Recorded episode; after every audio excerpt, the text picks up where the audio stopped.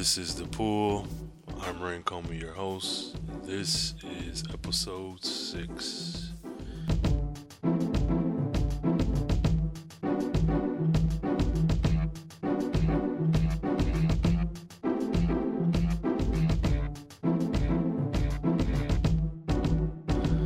Ah, let's see. I'm going to start off with a gigantic fuck you to 2016.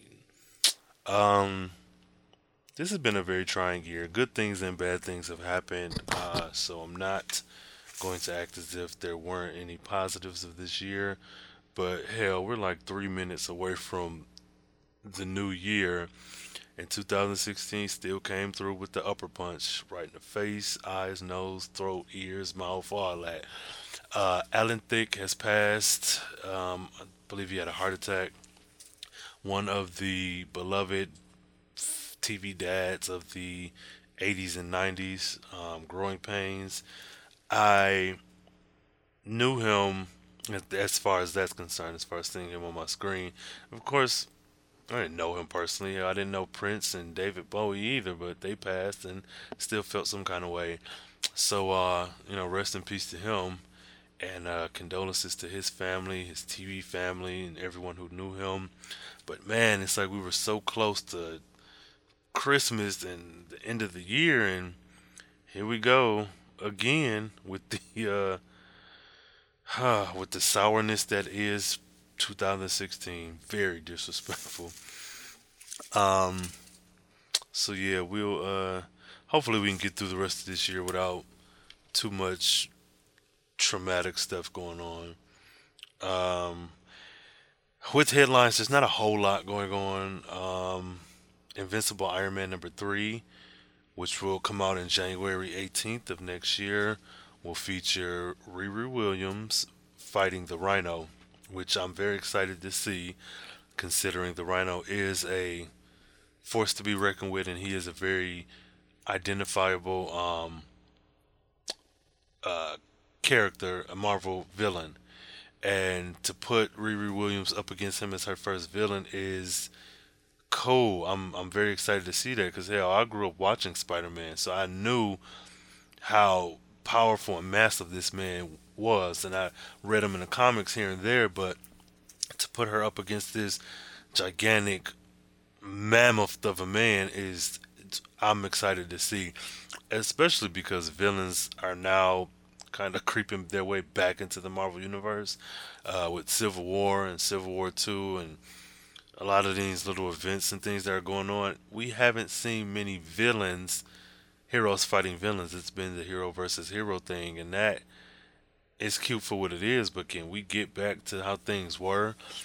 Um, I believe it's shown that Tony Stark, I guess, dies in Civil War Two, or something happens to him, where now he's this AI holographic projection thing that's helping out Riri, which I get it. She's taking over that mantle, and he is the Iron Man, but at the same time, I'm like, uh, okay, well, she can't do this on her own. But all that being said, that that's neither here nor there. I'm just excited to see this young woman of color kicking ass and taking names, and uh, and she's dressed very sharply on the cover of this book, and it's a mock-up Wired magazine cover, but it's uh, techie. I believe, and it's Riri Williams leaning against her Ironheart Iron Man suit, looking just stunning in her uh, pantsuit with the little chains and her little natural hair. Like I, I really, I'm looking forward to this. Now, I caveat this by saying I'm still on issue one because, of course, I drag my feet with these things.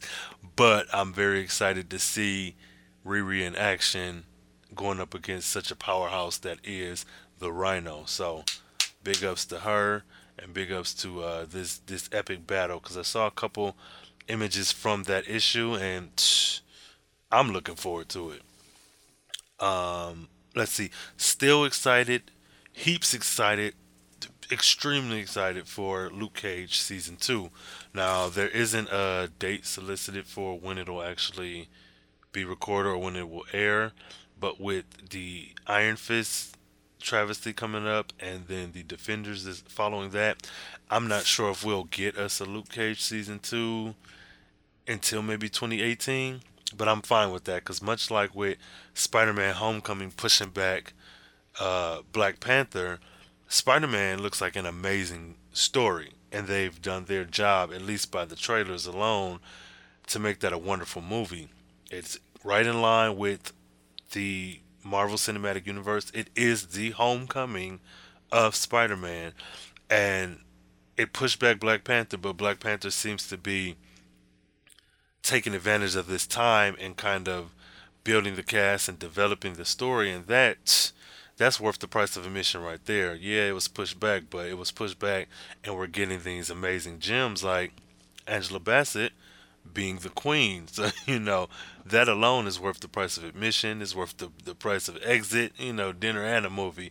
So I'm I'm looking forward to that and I'm hoping that the same formula works for Luke Cage where Defenders and Iron Fist coming up and maybe Jessica Jones season 2, I don't know, whatever next few Netflix Marvel series that are coming up that have may push back Luke Cage, I'm hoping that Cheo Hodari Coker can use that time to develop these wonderful stories like he did on the first season. That's assuming that he's still the showrunner for season two. But either way, Luke Cage was an amazing series. It did something that the other Marvel series haven't done, and it knocked. It won and knocked Netflix out the park because, shoot, if we remember, Luke Cage is the reason why Netflix was shut down for a couple hours. So let's let's get that going again. Um, uh, let's see. There was the four part crossover with Flash, Arrow, Legends of Tomorrow, and Supergirl, the DC block over on the CW. Not interested. I have watched a couple episodes of each, except for Supergirl. I haven't seen one one episode of that. Um, I know I went to the movies maybe a month or so ago. Forget what I saw, but I know there was this long, like four minute trailer for the Supergirl series, and it just wasn't compelling. It's not. It's not something I'm interested in. I will give it a shot, give it a couple episodes, but I'm just not. I'm not moved. Um, Legends of Tomorrow was very campy, which is not a bad thing because everything doesn't have to be so gritty and dark, but it just wasn't it just wasn't a good show to me. It was I don't know, it's lacking something from the episodes I saw. Maybe I need to go back and watch a few more, but I doubt it. What I will do though is watch the four-part invasion crossover between the four shows because hell I figure even if I don't like it, that's four episodes of some shows that I can log and keep moving and if I do like it, I'll probably try to catch up on one or all of the seasons, but hell, they're so far along. I think Arrow is in season five, and Flash season three, Supergirl two, and Legends of Tomorrow one, I believe. But I'm not. I'm not that excited. Um, let's see what else. What else? What else?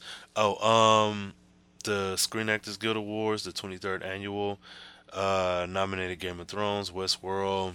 Walking Dead, and Stranger Things, which there's no surprise there. All four of those series have been doing well and been on the tips of people's tongues for quite some time. The only one of those I haven't seen is Westworld, and I barely watch The Walking Dead. I get all of my Walking Dead updates just through social media because I just can't watch the show. It's just not I don't know. I'm trying my best, but I just I can't. I'm um still like on issue three or four of the series itself. So I don't know. We'll see. Hopefully during this holiday vacation or time off, I can I don't know jump into it and see if I can make it past the second issue. Um, let's see what else. What else? What else? What else? Um, that'll probably be it for now for the headlines. Jumping into the pool. Um, this week, uh, my DC book was the Superman, the new Superman, the Asian Superman, issue number six, uh, which Beautiful artwork. Looking forward to jumping into that one. Um, through Marvel, we have Mosaic, issue number three. Again, that's another one I'm I'm, I'm enjoying thoroughly, and I believe we're still in the first 48 hours of Mosaic becoming Mosaic. Um, Power Man and Iron Power Man and Iron Fist number 11, which does not still has yet to become a, a bad book. Like I've I have not read one issue that I haven't thoroughly enjoyed. Um, Spider-Man number 10 is still a Civil War 2 tie-in, and I am not here for it at all. Um, also, I picked up Jessica Jones. That's part of my pool, issue number three. I am kicking myself in the head for this. I do not, I do not like this series. Um, this Jessica Jones seems to pick up from the Max line that Brian Michael Bendis started. Um, when I got back into comic books, I saw the Jessica Jones Max. Didn't look interesting to me, but when the Netflix series came out and people were talking about her more, I went back and researched her and got the information I needed, but I still wasn't interested in picking up the Max series. I've seen her in Power Man and Iron Fist, and I've seen where she's come, her and Luke Cage together, and with the baby Danielle. And when I read the first issue of this new Jessica Jones story, it wasn't interesting to me. I'm sure Brian Michael Bendis business. Brian Michael Bendis has a plan, but it's just not for me right now. Um, I'm willing to wait till this goes to trade, skim through it a little bit, get some more reviews because this just is not interesting. I, I, I mean, it's it's a good book as far as comic books are concerned, but it's just not for me. So now I'm sitting here with issue three because I didn't think to look through my pull list, and this will probably just go into a box of donations because uh, I won't be I won't be reading that. Um, what else? That was all for my pull for this week. Um, as far as honorable mention, I have a couple things here. Young Terrorist through Black Mask Studios, um, number two. Young Terrorist, I don't know what this book is about. I just happened to walk past it on the shelves and picked it up immediately. There's a woman of color with a half shaved head, the other half bright red dreadlocks. Um, she's smoking a stick of dynamite and using the fire to light a Bank of Mexico. Looks like a hundred, a hundred dollar bill. Looks like. Either way, she's bandaged, band-aids on her face. Her face is cut up. Her fingers are scarred. She has her hand wrapped up. Like whatever this woman has been through, I want to know what it is. I don't know if it started off in number one and carried over, or she's new, or what. But I want to know her story. Um, I picked this up mainly because again the cover. I don't know anything about this story, but this is a thick book. It it's almost maybe just maybe 10 pages shy of like a thick um, trade paperback, which has me wondering is this normal for this series? Because I didn't see a number one on shelves, and maybe this is a fluke. I don't know, but I'm very interested in seeing what is what's going on in this book and why is it so damn thick. Uh, Young Terrorist number two by Pizzolo and Nahupan. Nahup Nahupan. I don't. I don't know. My bad, Sarah, ma'am. I butchered your name. Um, yes, I'll definitely be diving into that once I get a little bit of time. Uh, secondly, Black, the comic book Black. There is this chapter three, also through Black Mask Studios, uh, Black Mask Books. This is a very like the covers alone of this series is amazing. Um, they're so comp- they're I don't know. This one is four men in the police lineup, uh, four black men holding uh, their corresponding cards or signs. The first man is like a Kunta Kinte analog, where he's wearing a uh, chain around his neck and you know, baggy pants with a card that says slave. Next, we have the Negro soldier. Um, after that, we have the Martin Luther King stand in with his sign saying colored. And then lastly, we have the tatted millennial, kind of ASAP Rocky esque um, black man with the sagging pants and draw showing with the sign thug. Now, not even knowing what the series is about, this is a compelling enough um, cover that you might want to know okay, what the hell is going on here? And uh, I'm thinking I'm probably going to go back and get several copies of the first two and this issue and frame them because the the covers are just spectacular. And then maybe cut out a few panels on the inside and put them up as well. Like this is the one book that I have been purchasing and felt like damn I um every cover is phenomenal. Every single one. So I'm interested to see what chapter 4 is like and if that's also warrants me cutting up and framing for my office. Um Next, Gen 13 through Wildstorm. Um, is like the DC's X Men almost. It's a group of kids who were experimented on by the government, of course, and got these powers and you know had their little adventures and stuff. And it's very much a product of the '90s. Overly muscle-bound men and women in skin-tight ass clothes, women with the humongous breasts and cleavage hanging out, and thighs and titties showing, but then and the next page they'll say, "Oh, you know, I'm 16. 16 where?" Like this isn't even like the Amazonians who are just statuesque and tall. These are just kids. But um, this is a series that I collected when I was younger, alongside Generation X. I bought this book based off of nostalgia alone. It's the Gen 13. Who are they and how they came to be? Which collects the first couple issues and gives you the backstory on Gen 13. And I've collected it in the trade paperback form, even though I have all these issues, because it gives you, you know, the sketches and pinups, uh, the different covers, um, you know, concepts that they had before, and uh, it's just something that I'm nostalgia motivated me to pick up. I um, am very much one who holds on to my childhood. I enjoyed the things I enjoyed, and I still like them now. Hence me having a comic book podcast. so um, I'll be flipping through this and seeing what I remember, and then I also picked it up because things that I read as a kid, they my understanding was limited as a child, so I read them as a child. But now being an adult, I would love to see what things I may pick up on now that I didn't then and see, you know, kind of how that may have shaped the way I look at comics now or just the world in general.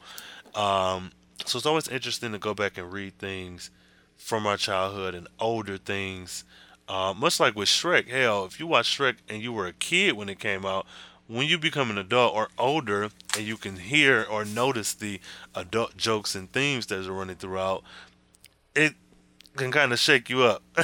so that's uh, that's the way I'll go at reading this Gen 13, who they are and how they came to be. Um, and lastly, the Inhumans versus X Men event started with issue zero. They're now on issue number one. Um, I asked my comic book guy if I should even pay attention to this. He suggested that I do.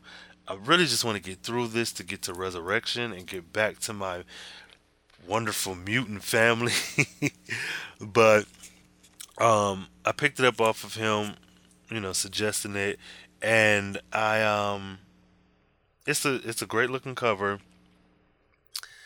I don't know if this is what I want, but I I won't complain. I'll just read through it because it it might be a great event. I'm just tired of events. Um, after he suggested it, I picked it up, and the thing that has me hopeful even though I love the mutants over the Inhumans, uh, there's no secret there. But uh, Mosaic and Moon Girl are in this battle. I want to know, like in a perfect world, Lunella, Lafayette, Moon Girl would have been a mutant, and so would Mosaic. But we're in this current strange property, whatever era that we're in, and then humans are a thing. So, although I want the mutants to win and I'm, I'm ready for resurrection, I really, really hope this doesn't fuck with Lunella and uh, Mosaic because they're fast becoming two of my favorite um, or added to my list of favorite characters in the Marvel universe. And uh, oh god, I just. But I am interested to see Lunella fighting, like hand to hand combat with some of these mutants to see what what potential she has. Uh, and Mosaic too, because if he can just enter your body, oh, it's over for all of you. But um, this will be the bridge I have to cross to get to ResurrXion in 2017. So I'll suck it up and just enjoy the story, um, and not not really complain too much about it. Um, that that has been the pool. but before um, before I end, this will be the last uh, episode of the pool. Uh, t- with t- 2017 right around the corner. this I'll be putting the pool on hiatus. Um, not sure when it'll be back. Hopefully sooner rather than later. I don't want to say that it won't ever be back, but I have some things I'm working on for the next year, and with trying to move some things around, it's just I find it best for me to kind of suspend the pool for now. Um, let me know how you feel about it. If you feel anything about it at all, you know, message me, email, Twitter, Instagram, all that. Just let me know. Um, if you really enjoyed this series, I do apologize. It will be back. I just need to work some kinks out of a couple things. Um, as I stated before, I'm new to this podcasting thing, and I try to make sure I put out quality content, and so I'm gonna have to kind of push this off to the side. Um, I will keep you all posted though on the state and nature of things with this series. Uh, I enjoy comics as much as the next person and whoever is under the sound of my voice, but uh, this is something that just has to happen for right now. Next year, like I said, I have some things going on that I'm working on now, and if we can get them to come through fruition, I'll be able to move some things around. Uh, I'm still going to be picking up my comics and reading them four or five months late, as has been my um, my track record with books this year. But uh, I'm hoping to do better in the upcoming year at getting the books, reading them, grasping the content, doing better with the news, and I don't know, just overall becoming a better podcaster. I want to immerse myself in this culture and make a stamp in it because I don't hear a lot of black people discussing comics. Um, well, I shouldn't say that. That's that's a lie because there are black shows that I li- shows that I listen to that have people of color hosting. Um, I just don't see them as prominently featured in a lot of these spaces, like on the uh, the iTunes top whatever. So I'm going to kind of make it a point of mine to seek out these people and these shows and speak and show love and do all that I can because one I would of course like the same done in return but all that aside if we don't support us you can't be guaranteed that they in this instance will be will do it. So I'm uh, I'm going to be reaching out and doing a little bit more. Anyone under the sound of my voice who wants to speak, wants to support, wants to say hey, um, feel some type of way about the pool being canceled for now, um, enjoy it, hate it, love it, whatever. I'm welcome all conversation. Um, I just want to interact more with this audience and everyone who stuck by me from the beginning. Thank you because I know I've been having some hiccups. um, so again, thanks. Sorry that this is ending. Um, hopefully it won't be for long, but there's still the Carefree Black Nerd podcast where we'll be diving headfirst into the lives of these characters of color, many of whom you don't know about, many you might know about, many you might not have known their backstory. I just want to continue getting those profiles out there so it will be a place where you can come and say, okay, well, I have a 12 year old daughter. She likes science. Um, she wears her hair natural. Who can I find? Well, Lunella Lafayette. She's a little black girl, little into science and math and all that. Got her natural hair. She also is a superhero. Bam, there you go. So, um, all in all, thank you all for sticking with me. Sorry this is ending, but it's not an ending. It is more of a see you later. um, so again, hit me up carefreeblacknerd at gmail.com. Um, carefree on Twitter, Carefree Black Nerd on Tumblr and Instagram. Um, always open for conversation. Hit me up. And uh, this has been The Pool.